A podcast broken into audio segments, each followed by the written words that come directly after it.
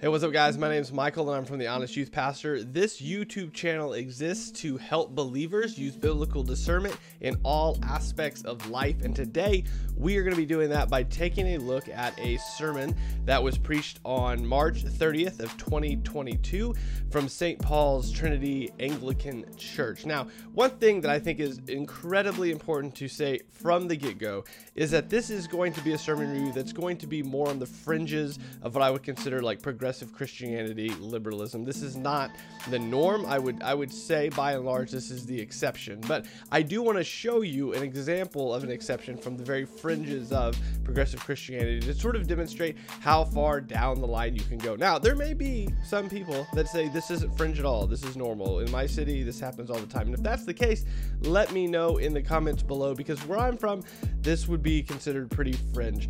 Uh, in fact, I didn't even run across this uh, except for the fact that I saw it on Woke Preacher Clips, so you can check out their Twitter handle in the description below because there's a lot of things that they show and demonstrate that are sort of like you you have to search for, you have to look for out there. This isn't something that you may normally run across. Now, also something that I really, really, really, really, really want to make sure that you do is because this is going to be a channel that's very small. Most of their videos have no views on them at all. In fact, this particular video that we're going to review today only has 331 views, and that is only because the traffic that's come over from Woke Preacher Clips. So, uh, as always, you're not, I, I don't want to send you here to bully or to be mean. I just want to use this as an example of what a kind of a fringe sermon looks like. So, this is what we're doing today.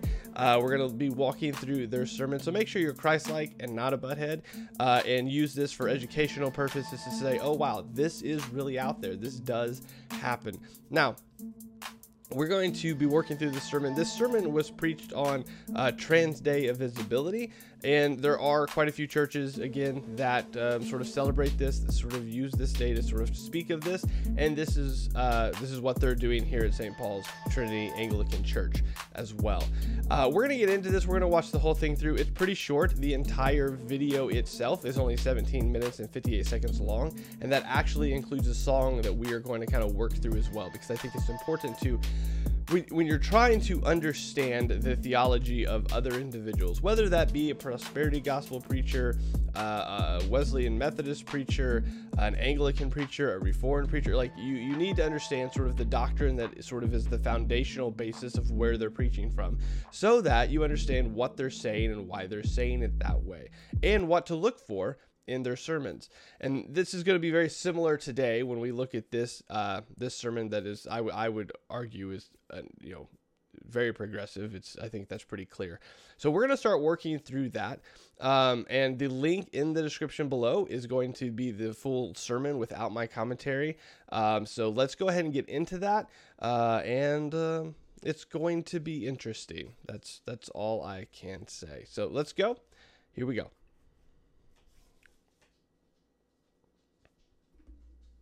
The grace of our Lord Jesus Christ and the love of God and the fellowship of the Holy Spirit be with you all. This service honors the Trans Day of Visibility celebrated each year on March 31st.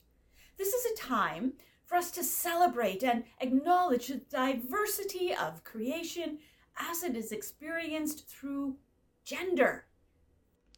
All right, so before, I mean, obviously, we're not that far into it. We've got a vertical video we've got terrible sound. So I mean, again, I just want to say once again, this is ter- this is very obviously not a high tech setup. This is not somebody that's got a ton of money, lots of cameras, a huge church. Um, one note on that, and I don't know if that's true of this particular church here, um, but what you will see, or what I've seen at least, as you look into progressivism and progressive Christian churches, the farther down the line they get, the farther they get away from orthodoxy, typically the smaller that church gets, and eventually that church usually dies out. Um, but you know, I don't know if that's the case here, but these are sort of the indications, right? We don't have we had somebody shooting a video in their in their bedroom or their living room it looks like. So with that, shifting to the theology part, like you can already sort of hear the language of there's diversity in creation, and that diversity that God has made in creation is therefore also expressed in gender, and therefore all gender expressions are actually an expression of God's creativity. So we've already from the get go spun it um, into into something that Scripture doesn't demonstrate. Um, but one thing we are going to look through on this sermon, even though it's a very short sermon, is the same thing we look to in all the sermon reviews we do. The first thing is do they read scripture? Do they teach through that scripture correctly? And do they mention Jesus? So, just as we work through this, let's keep those three sort of uh, check marks in line. So, as we review this sermon, uh, we, we are fair in, in doing so, in looking for the same three things that we look through, or look for rather, in all the other sermon reviews. So, let's keep going. This is a time when we are challenged to move past the boxes that we use to define male and female and understand that God has the capacity to create in ways that are more than we can ask or imagine. This is a time when we can give thanks to those who have the courage to live fully into the diverse beings God has created them to be. And so we pray. Spirit Okay, so she's working into the prayer. The one thing I do want you to notice twice there, she's talking about God creating people to be certain ways. What I found is, and we and I've actually talked about this in uh, um, an Honest Youth Pastor Monday live stream uh, with Matt, and I'll link that video in the description below. Is that there's lots of people that will start with this idea that create like humanity started in Genesis three, when actually God created us to live in a certain type of way with Him before the fall. Now, the fall occurs clearly, and there's implications of the fall. There's implications uh, that are wide ranging in, in, in how we act, what we do, just even the earth itself and how it functions. Um, that are all results of the fall, not results of God's initial creation of us. Um, so, this idea that God created us to to be certain ways, whether that be uh, homosexual, trans, uh, you know, uh, straight. Um, there's all interesting parts into that conversation because there are results of the fall. So, for example, many times you'll you'll come across uh, a straight person and they struggle with lust or they struggle with um, you know, addictions of various kinds, right? You'll have addictions of various kinds within trans people, uh, LGBTQ people as well. But the idea is that you aren't designed that way. That's not how you were created to be. This is a result of the fall. And it's something that you now uh, have to submit, if you are a Christian, that you submit to Christ, right? So when you come to Christ and you understand who he is and what he's done and that he is he is God, he is the Messiah. He has made atonement for our sins so that we can live in a right relationship with him. Um, part of that process is sanctification, and we're not going to get a ton into it today. But sanctification is the process of me laying down my wants and desires um, and being made more like Jesus. So I submit things to Him. So I submit certain uh, addictions and preferences and uh, ideas about who I am. I submit them to what He said about you know humanity and how we are designated to live as His as His His created beings. Um, and there's a lot to that, but the point is I wasn't created a certain way. Uh, there are results of the fall. And then he has given us his good and gracious word to live by um, so as to be the people that he desires us to be until one day uh, we are glorified in glorified bodies and we don't have to worry about those things anymore. Um, we don't have to worry about sin anymore. Uh, we'll be free of it. But until then, there is this struggle uh, of the flesh, of a struggle with sin, and that we have to submit to King Jesus um, because he's our king. But there's a lot more there. We don't have time to unpack it. But let's. I just wanted you to listen for those words because um, she's operating out of a theology that says that God created us to be a certain way sexually, uh, and that's just simply um, if it doesn't line up with Scripture, it's not true. So of life and love that resides within and among us. We enter this moment with all that we are with an open heart and with a love for justice. We hold in love and prayer all transgender people. We hold in love and prayer all of the ways transgender people have survived and thrived in a hostile world. We hold in love and prayer all who recognize the significance of gender justice for all people. We who believe in freedom will not rest until it comes. We pray for the dawn of a new day when the very humanity of trans people is no longer called into question or ignored. We pray that the physical, emotional, and spiritual violence will come to an end. We pray that a spirit of compassion and care will fill us to overflowing, that we may have the capacity to listen, learn, and grow, not only in our awareness, but also in our willingness to act. We pray for all those who heed the call to support trans liberation, trans leadership, and trans visibility.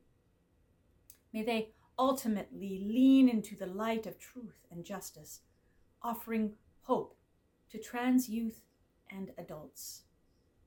On this day, we commit and recommit to creating a world where people of all genders know peace, love, and justice. We commit and recommit to living lives of compassion and care for all humanity.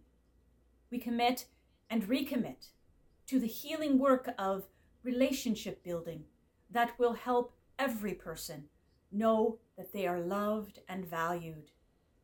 And we pray this in the name of the one who challenged oppressive systems and showed the meaning of unconditional love, Jesus Christ, our Lord. Amen. Okay, so a few things here that I think are important to point out. Um, first, there there is a reality that the church has not done a great job of loving people in general in their sin right? Understanding that um, we, we need to tell them about the gospel of jesus christ. And so as to do that we are usually need to be the hands and feet of jesus going out on the great commission right? Uh, you know being the hands and feet of jesus not only preaching the gospel but doing the gospel as far as feeding the poor uh, caring for the sick things like that um, and historically, you know, depending on the time and the age in human history, we've done a better job than, of that than other times, right? So there's lots of hospitals that were established because of Christians, you know, going forth and actually establishing places to take care of the sick. Lots of homeless shelters and, and shelters to feed people have all been established almost primarily by Christians um, in order to go forth and, you know, fulfill the Great Commission and be the hands and feet of Jesus.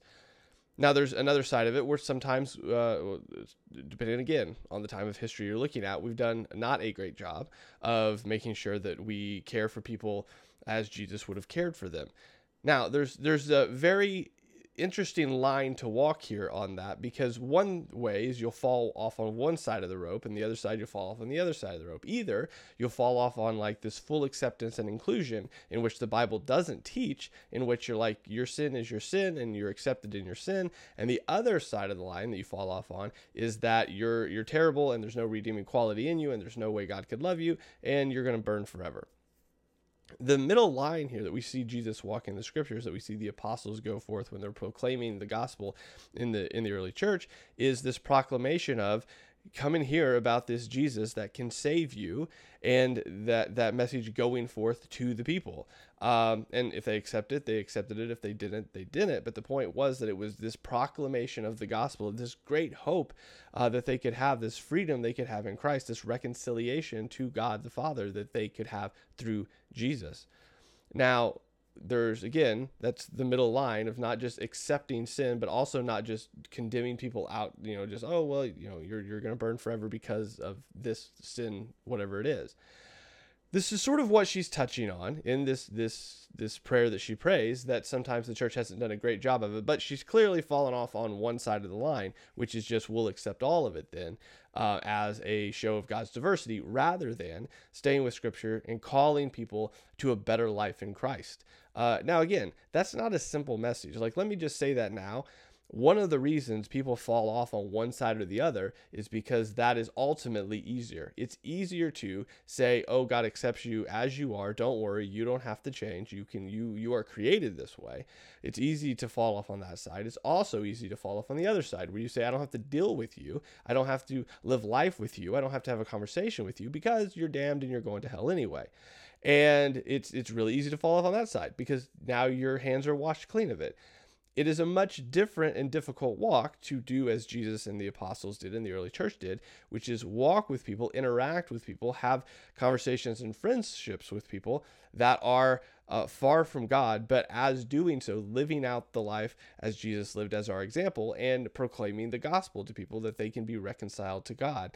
Um, that's a more difficult thing because that involves in-depth conversations. That in de- that includes walking with people through some pretty dark moments. That includes uh, opening up the word and and preaching the gospel to them in pretty difficult situations that may break relationships up right? So that's messier. That's more difficult the second thing that she talks about here uh, that I think is important to note, and I'll throw up on the screen here as a screenshot, is this particular video is actually, and this is where I would say as a parent, just be aware of this. This is how videos are sort of categorized and cate- uh, and um, and kind of put on different apps. This particular video is clicked off as safe for YouTube Kids.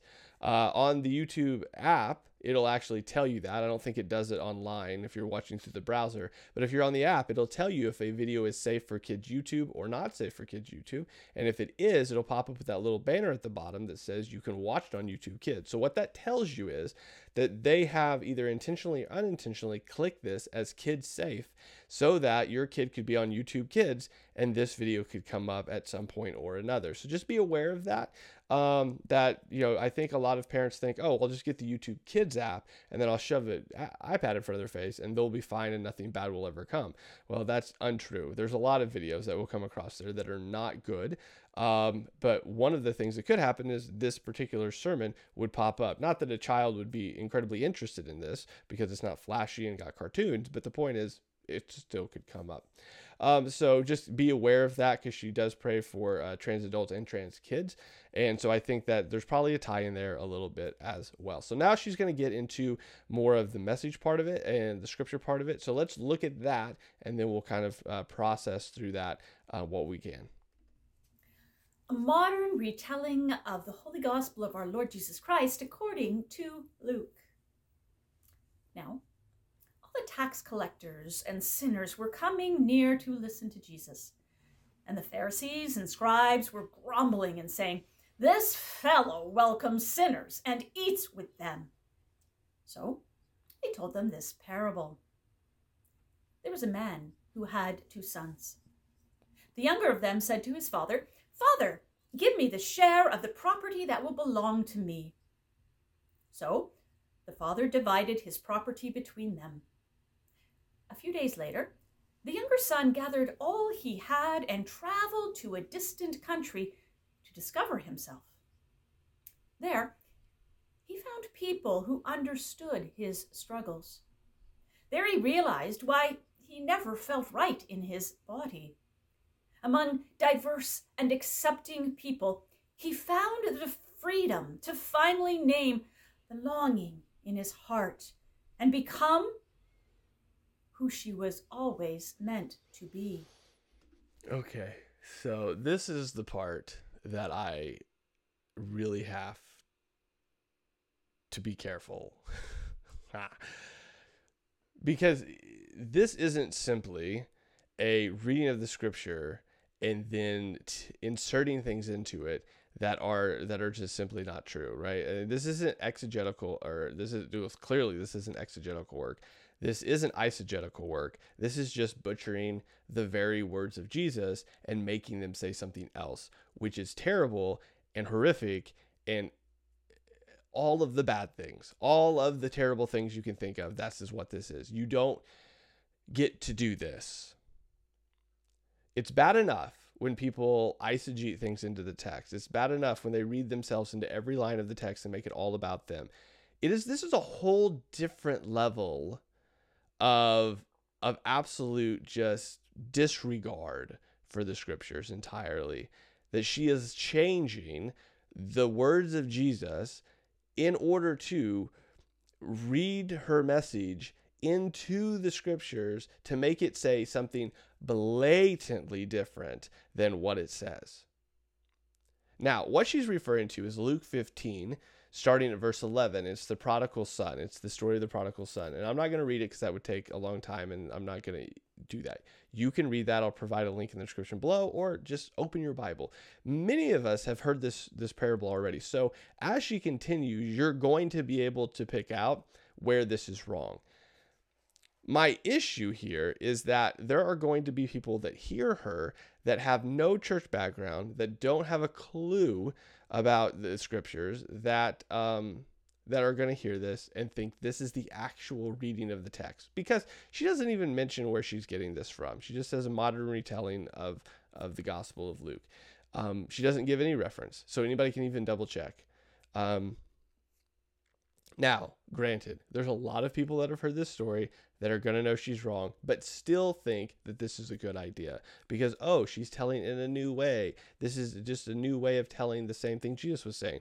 That is categorically, fundamentally untrue. Um, I will leave a link to a sermon I preached on the prodigal son. Uh, I'll leave that in the description. I'm not saying this is the best sermon ever. I'm not saying that this is going to be world shattering for you or that you even have time to listen to it. But if you do, there is a lot. I mean, there is so. This is one of the sermons I did, probably outside of a sermon on Jonah I did, that there was so much historical context that needed to be understood to really see what's happening when Jesus tells this parable. Um, that like I learned a ton, but just by doing sermon prep on this sermon because there's a lot of undertones within uh, the Jewish culture, with with the Pharisees and with the with uh, unclean people that the Pharisees don't want to associate with. Like there's a lot of things happening in this parable that Jesus is saying that is really really pushing on the Pharisees uh, pretty hard, but trying to open their eyes. All that to say, what she's doing here is n- not even close not not even close. In fact, it reminds me of that Billy Madison quote. it reminds me of it reminds me of that quote.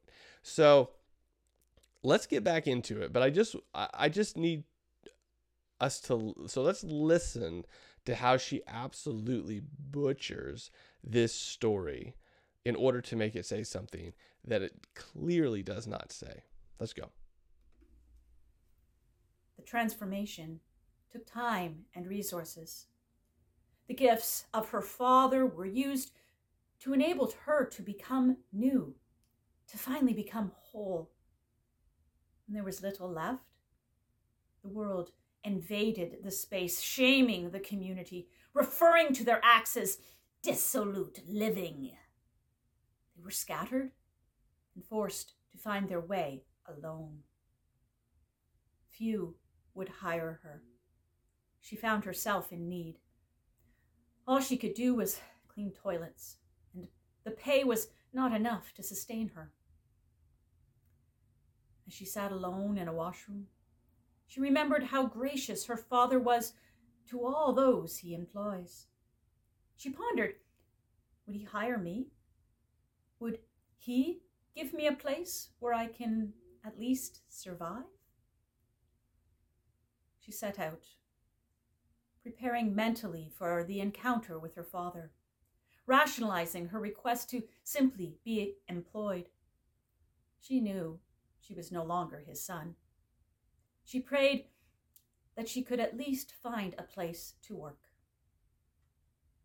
While she was still far off, her father saw her. Though she had changed, still he knew this was his child.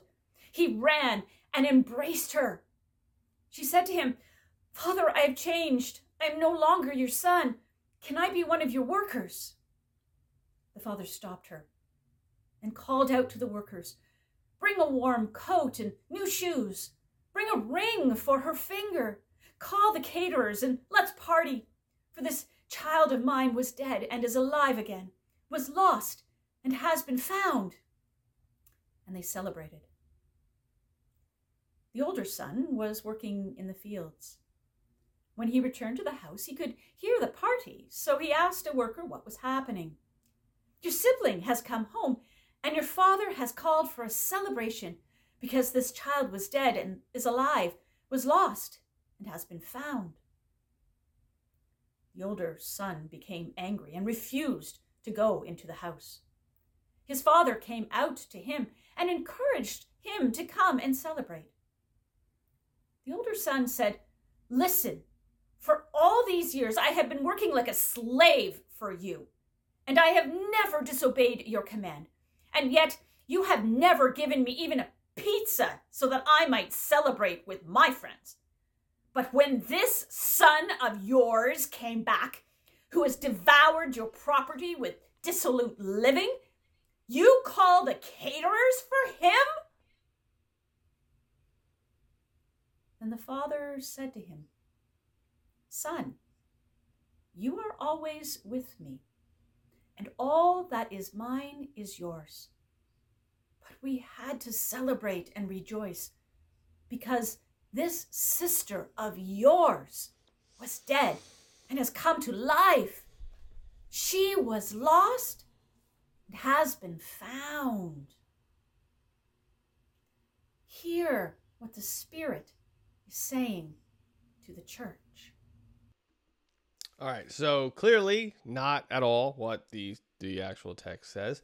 Again, I would encourage you to look at uh, that sermon. There's a lot of undertones there as far as the death alive language, as far as culturally how somebody was seen when they left, um, the actual shame that would have been put upon that the the younger son putting on the father when he left.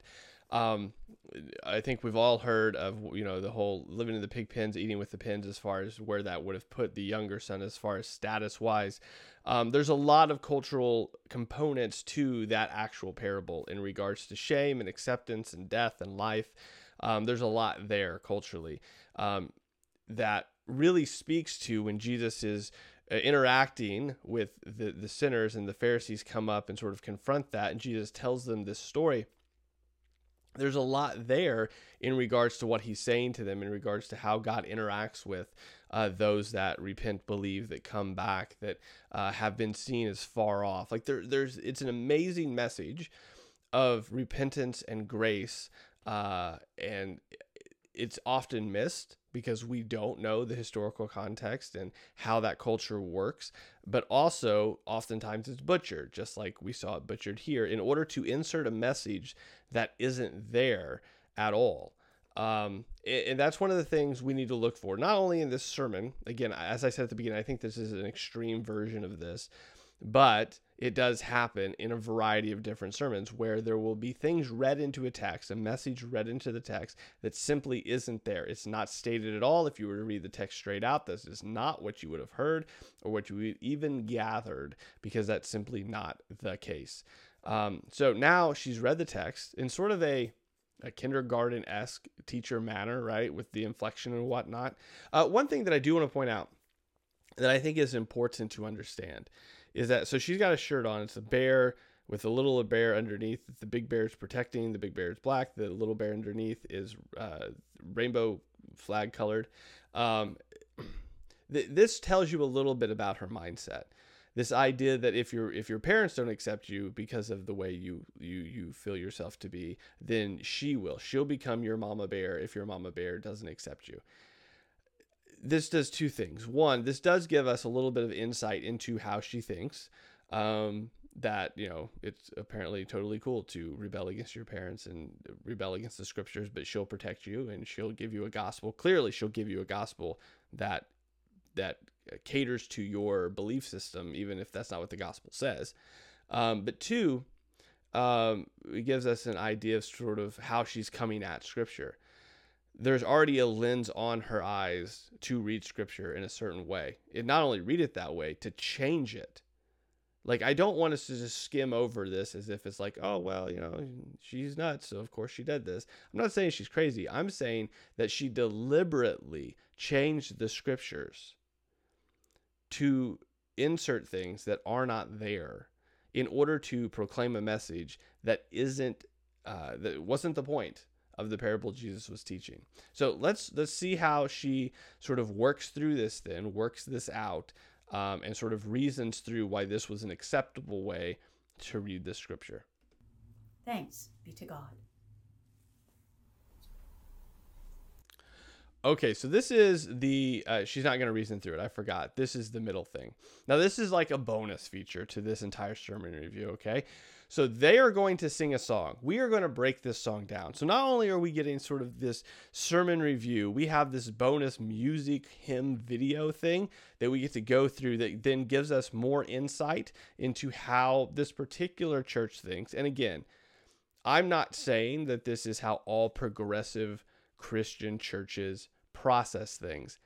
But I would say that this is very close, if not almost entirely, how how most Christian or progressive Christian churches process theology. So I'm going to stop this a lot. If you want to watch the whole music, uh, if you want to watch this whole thing without me stopping and going, again, links in the description. You can find it at minute mark, eight minute and 26 seconds. But I am going to stop and go with this thing because there's so much in here that needs to be broken down so that we understand the, what this belief system is. Progressive Christianity, and I'll say this again, uh, and I don't know if I've ever said this outright, but here we go.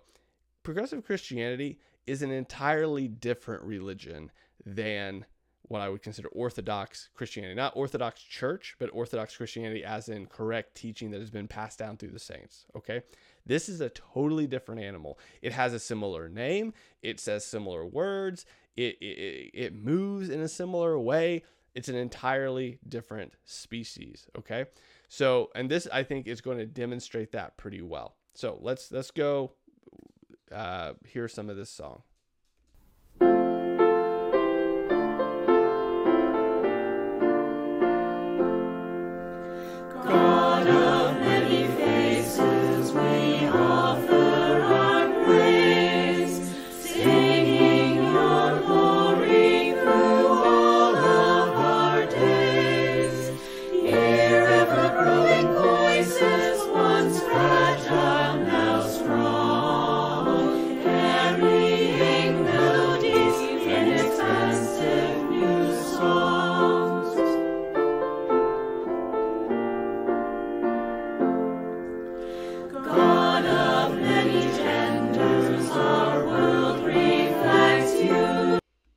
Okay, so we'll stop that. God of many genders, our world reflects you.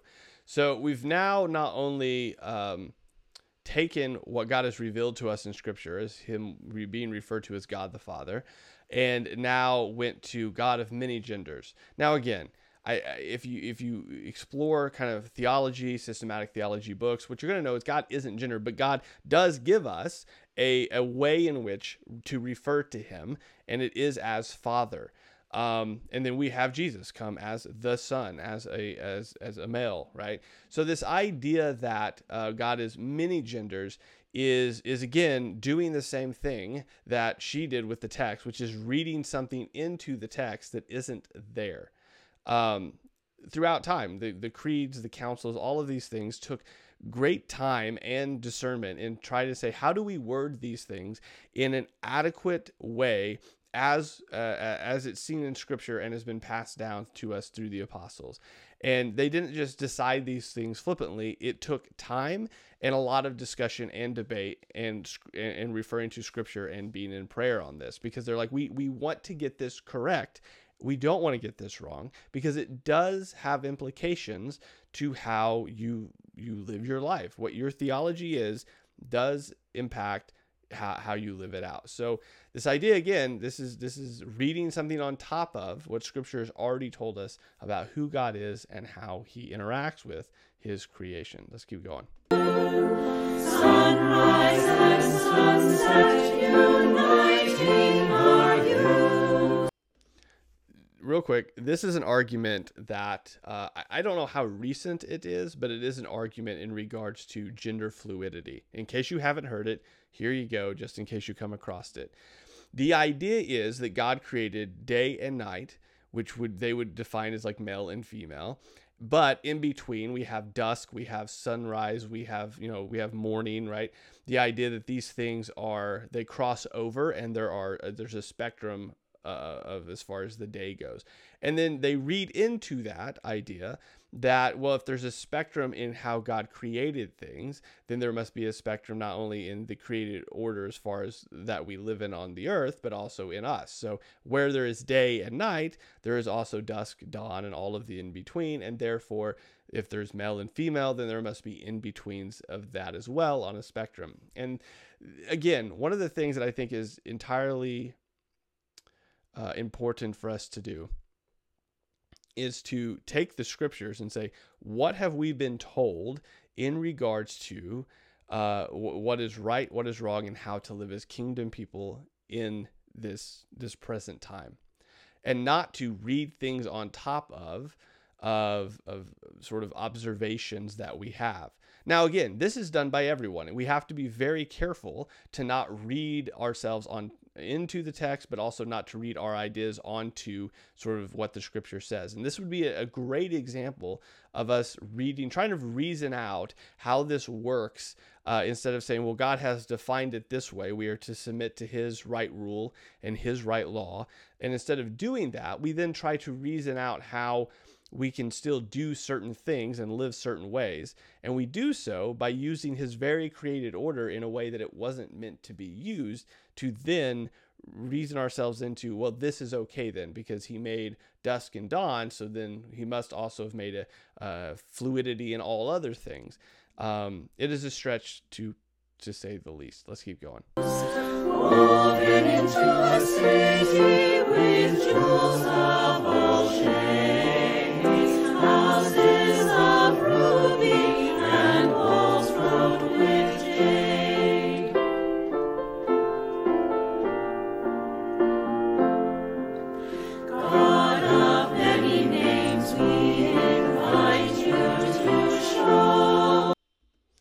So this is important as well. God of many names. Now I can't confirm this, but my guess would be what they mean by God of many names is that this isn't just uh, you know, Jesus centric. This isn't just Jesus exclusive. Jesus is not the only way to the Father, uh, is what this is telling me. That God has many names. God, there's many ways to God, and this isn't Jesus is the only way to the Father. There, He is one of the ways to the Father. Would be my guess in what's being said here and the other things presented within this um, this sort of thinking, this sort of theology. Because again I mean, let's go back. Theology has implications. If there is a fluidity within God's creation, why not then take that to the next level and say, well, there's a fluidity in how you get to Him. So maybe Jesus is one way for this person, but uh, you know, it's another way for another individual. And then you just again, the logical conclusion to this is just ambiguity to the furthest extent. Um, and then you just kind of live in live in that ambiguity. So let's keep going.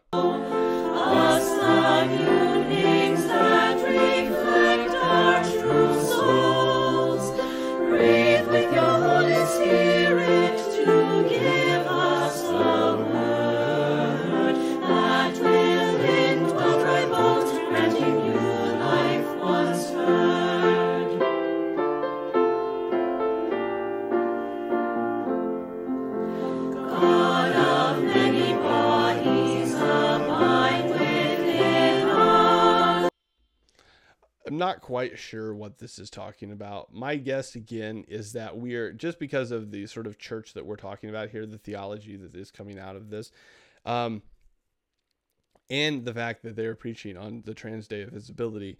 My my guess is that they're talking about that you know God comes in many shapes and forms and um, that then that then makes a lot of other things acceptable. This could be also sort of a, a head nod, a head nod, social justice wise to like ableism.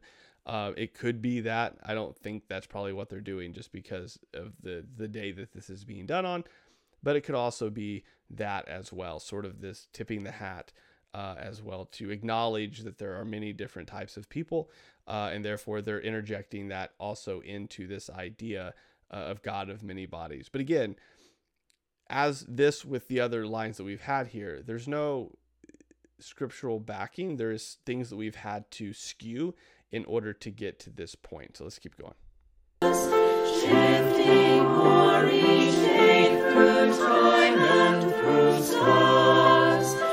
Come sanctify our bodies,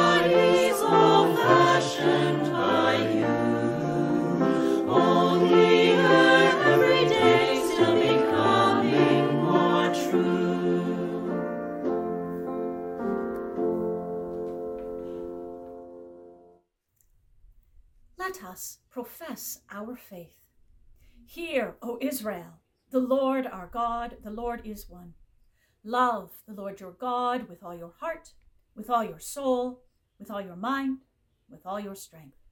This is the first and the great commandment. The second is like it love your neighbor as yourself. There is no commandment greater than these. Let us pray. Okay, so she's about to end this, but the idea, um, again, what you've heard a lot, and probably what you'll continue to hear, is a misrepresentation of love your neighbor. Um, this idea that loving your neighbor only comes in the form of accepting um, what they say is true for them. Uh, and if you don't do that, then you're not loving your neighbor. This is also is skewed in a variety of different other cultural examples and experiences that if you don't do this or that, then you clearly don't love your neighbor.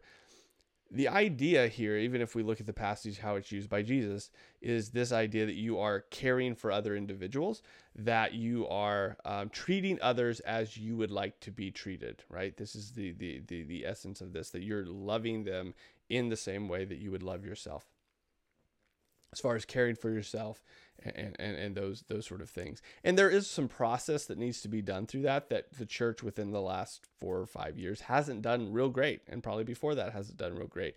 But it also does not uh, indicate that one can just make a blanket statement of acceptance and inclusion based upon that verse, because you also have to take into account that that verse was is is within a context of other things that God has said to his people. And then that also influences what that love your neighbor looks like and means. So we could have a much larger discussion on that. We don't we don't have time to do that. We're not going to do that.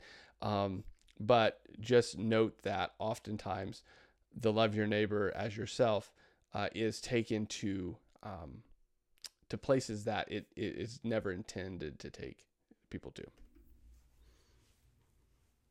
in honor of the International Transgender Day of Visibility.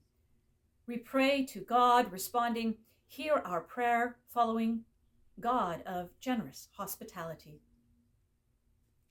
God of kaleidoscopic love, we give thanks this day for the wonder and diversity of your creation, and especially for the glorious gender diversity of humanity created in your image.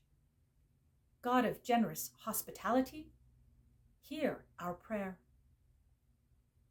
We pray for those in need, for a deeper understanding of your joy and purpose for all of us, and for the fulfillment of your vision of dynamic unity in which there is no longer Jew or Greek, there is no longer slave or free, there is no longer male and female, for we are all one in Christ Jesus. Okay, so this is an important thing to stop and note because this is often used also in an incorrect manner. Um, so Paul uses this this sort of listing twice. I believe once in Ephesians and I think another time in Galatians, though I could be wrong on those accounts. The point, though, in doing so is that he is indicating that there is nothing that gets you closer to God, right? So, whether you be Jew or Greek, you have equal access to the Father through Jesus. Whether you be male or female, you have equal access to the Father through Jesus. Whether you be slave or free, you have equal access to the Father through Jesus. This is not the tearing down of of sort of nationalities or of gender or of class. This is not what is occurring clearly. Um, now, the idea within the church that not only Paul expresses here, or we see Jesus and the apostles expressed in the early church, though the apostles clearly do have a process where they're, they're having to try, to process through this a bit. But we see Paul definitely telling the churches that there isn't this distinction within the church as there is in the world, right? He he usually covers covers this in a way of like uh, rich poor, right? Uh, that divide. But even when he's addressing the subject of like, you know, as you interact as the body of Christ, you don't have the um, the, these dividers that the world usually uses in order to divide people up into sort of some hierarchy system as far as the, the rich don't get a better seat in church, right? Uh, than the poor do. It doesn't mean the poor sit in the back all the time. It's that you guys are a family and you operate as that family. So whether you be Jew or Greek, the idea is that you don't get a, a better a better seat in church or a better place in church Uh, same thing with male or female. Uh, Paul, when he speaks, he's echoing a lot of Jesus's words in regards to um, husbands are supposed to treat their wives as uh, they treat themselves, which is not a common concept within the Roman Greek culture. Um, and this is dynamically different when Paul speaks of it and how husband, wives, and husband uh, or husband, husbands and wives are to interact with each other uh, as believers. And this is like revolutionary within the early church and how they then they they then work together and how they live together. This is not, however, a, uh, a dissolving of these categories, rather, a proper way to operate within these categories. And oftentimes, this verse is used as a way to say, "Oh, well, look, this is you know, even Paul said all of these things are dissolved. These aren't these aren't categories anymore." And that's clearly within context, not what he's saying. Uh, but this is, verse is often used in a way to twist uh, his words to fit a certain narrative that simply isn't there. So I just need to stop and say that because it's almost always used in the incorrect way. We celebrate the work of your grace in making us new creations.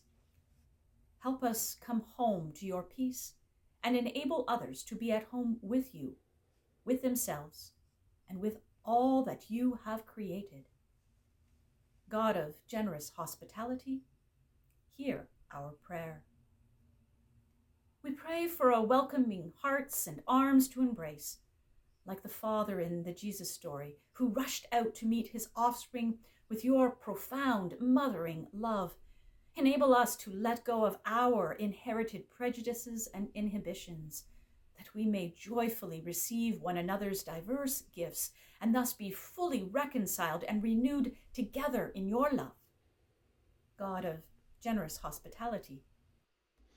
So again, word usage is important. What she's using there, those words of prejudices, um, is is meant to portray a type of relationship.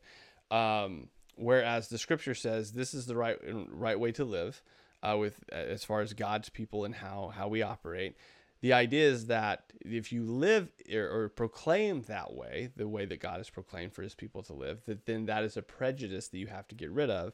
That, and again, she wouldn't think that I, I, I would, I think I go out on the limb here and say that she's not going to think that the scriptures actually say that. So she is then saying that that is a prejudice that you should get rid of. Um, whereas the gospels would say this is God's standard that we all need to submit to. Um, and that, that distinction is important uh, to recognize. Hear our prayer. We pray for the church that it may fully recognize, affirm, and celebrate the lives, bodies, and gifts of its gender diverse members. Enable the body of Christ to support those who suffer, to enable those who seek to thrive, and to employ all that is fruitful in joyful ministry welcoming all fresh insights into what it is to become a new creation in God's love.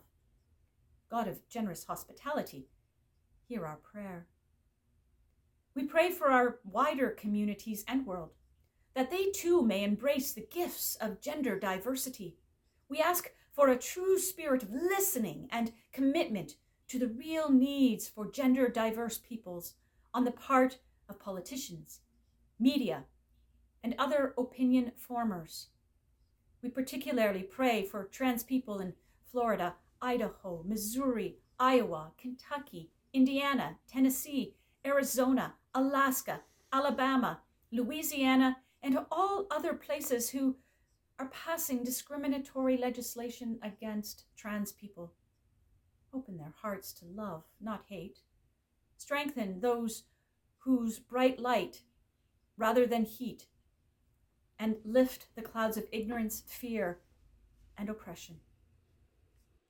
So, one of the things that we see here is sort of what I pointed out at the beginning, right? There are ways for um, the church to love individuals, regardless. I mean, again, if you want to step outside of the trans day of visibility and trans people specifically, but just love people while also proclaiming the gospel, there are ways to do this, right? Great examples of this of people that I know are those that that take people to doctor's appointments, that take people to work, that drive them to appointments, that are there and provide meals and conversation and discussion, right? There are there are ways to interact with individuals that you disagree with in a very human way, in a hands and feet of Jesus sort of way, in order to show them that there is uh, there are people that love them, that want the best for them. Um, now that definition, and this is where it shifts a bit. That definition of best is going to differ, right? There are uh, there is a distinct difference between what God says is best for our lives versus what we often pursue as best for our lives, right? Outside of gender and sexuality specifically that can manifest itself in a lot of different ways as far as what we do and how we act and the things we say. That does not negate, however, that God has laid out a plan and a purpose and a way to live uh, that He does He wants us to do. However, we're not going to see that plan. We're not going to see that purpose unless we know who Jesus is, unless we our eyes have been opened by the Holy Spirit to be able to see and understand who Jesus is and what He's done for us as far as atoning for our sins and making a uh, the ability for us to have a right relationship with God the Father uh, available. So, in that process of having those conversations, I do think that we as believers can do a better job of not only with trans individuals, but with all people that are far from God, um, of, of saying, hey, you know, do you need a ride? Do you need, uh, you know, a ride to work? Do you need a recommendation for work? Do you need, you know, what, whatever it is, doing the everyday hands and feet sort of things for individuals to show that there is a need that you see that needs fulfilled, and you as a believer in Jesus are there to fulfill that need within the the boundaries of Scripture to help and to love and to be there for people that need people there for them um, and all the while preaching the gospel that there is a better way, uh, and this way is found in who Jesus is. Again, I think oftentimes uh, we are so apt to fall off one side or the other because it's easier to either fully include and accept or to just to distance and uh, have disdain rather than walk that difficult line of having the, those friendships with those difficult conversations and those difficult um, messy sort of interactions that you know all humans have with one another. It's easier to do one or the other but as as as jesus people we are called to walk that uh, that line in order to to to have that hand out to be the hands and feet of jesus while also uh, proclaiming the gospel of, of a better way that is found in him. So that I think that needs to be known. Now we're almost done here. We got about three minutes left roughly. Let's have her wrap this up and then we'll wrap the sermon review up. God of generous hospitality, hear our prayer. We pray for all transgender people who struggle with mental health challenges and rejection, particularly those who have been rejected by family and other loved ones. We give thanks for those who minister with them for families and loved ones who are supportive, for informed and caring health professionals, for life giving support networks, agencies, individuals, and above all, for gender diverse people who walk in solidarity. God of generous hospitality, hear our prayer. God of kaleidoscopic love, we give thanks for all those who have gone before us especially our gender diverse forebears, who are numbered among the saints. Inspired by their love, faith, and courage, grant that we and all your people may come home to your abiding love, knowing your peace, strength, and joy, and flourish more fully in your eternal presence. Help us to build a world that lifts up and celebrates each person as a beloved child of God. God of generous also, one thing there that I think is important to note, uh, I've made the meme and reposted it a few times, but there's this there's this very um, odd confusion about being a child of God versus being created by God. So I'll break it down really quick for you because we have a little bit of time to do that. Um, everyone is made in the likeness of image of God. We all have the imago Dei. So there is value and worth in humanity. This is why Christians would say that abortion is wrong because it destroys the imago Dei. It is murder. Uh, this is why Christians should also care for the poor and the needy and the widow and the orphan because there is value in humanity regardless of whether they believe in Jesus or not because they've been created in the image and likeness of God and therefore have dignity and, and value. There's a distinct difference, though, between having the imago Dei and being a child of God, having been adopted into the family through uh, the life, death, and resurrection of Jesus Christ and belief in Him. That is a distinct difference um, of being a child of God versus one that is simply created by God. Uh, one that is a child of God is in the family of God, has the inheritance that is passed down to the people of God through belief in Jesus Christ. And there is a distinction there, there is a difference there um, in, in wording, but oftentimes those two things get convoluted, and there's this idea that everyone's a child of God. Well, that's simply not the case.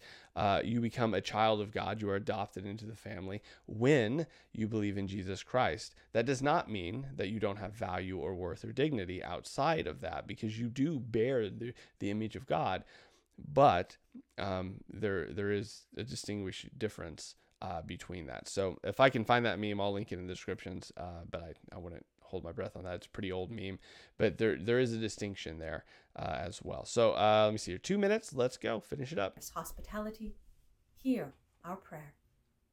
We pray all of this in the name of Jesus, who honored each person's beauty and humanity. Amen. Gathering our prayers into one, let us pray as our Savior has taught us. Our Father in heaven, hallowed be your name. Your kingdom come, your will be done on earth as in heaven. Give us today our daily bread. Forgive us our sins as we forgive those who sin against us. Save us from the time of trial and deliver us from evil. For the kingdom, the power, and the glory are yours, now and forever. Amen.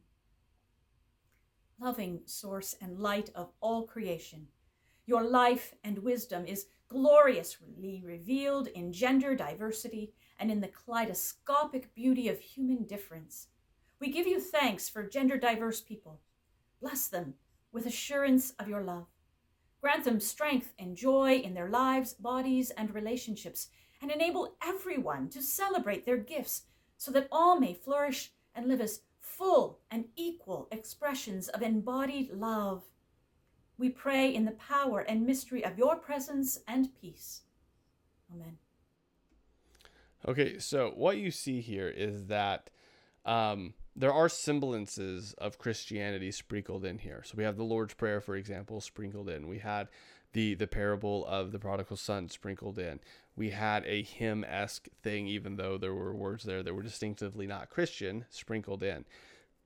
And this is what you'll see is that there there will be, especially within certain branches of of, of progressive Christianity, that will hold on to aspects of Orthodox Christianity as far as by name, maybe not by definition, um, in order be- to to have some sort of semblance of structure because this is where they came from and they don't want to give it all up. They just they want to keep the parts that they want, right?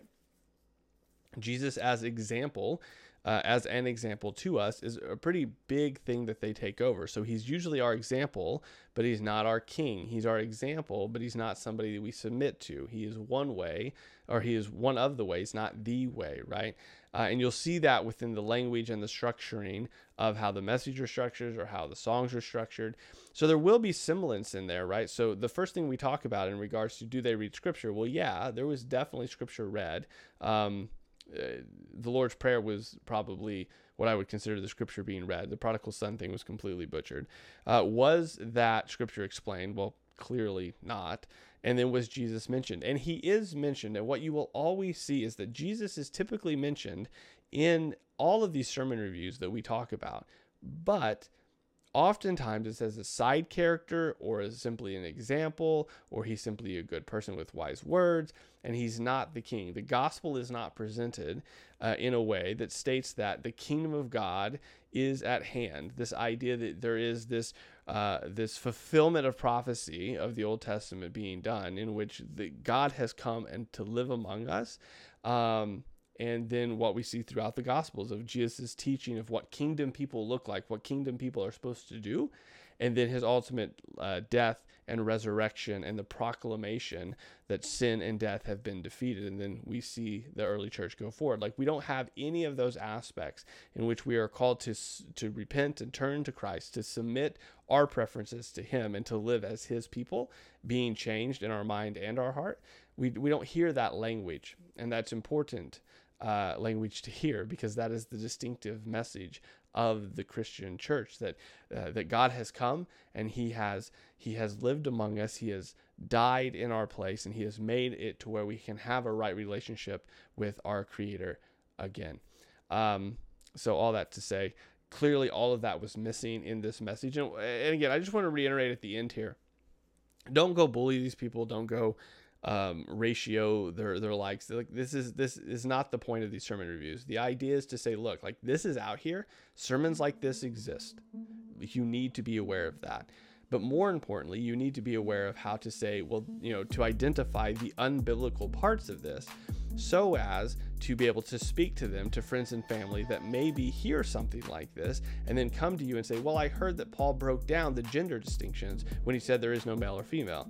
Well, no, that's not what Paul was doing, right? Or whenever you hear someone, you know, butcher the the prodigal son thing, and unless we know the cultural background of that story, or just at the very least how the story actually goes, um, we're not going to be able to speak to the fact that you know she blatantly read in to scripture um, a point that wasn't there in regards to transgenderism.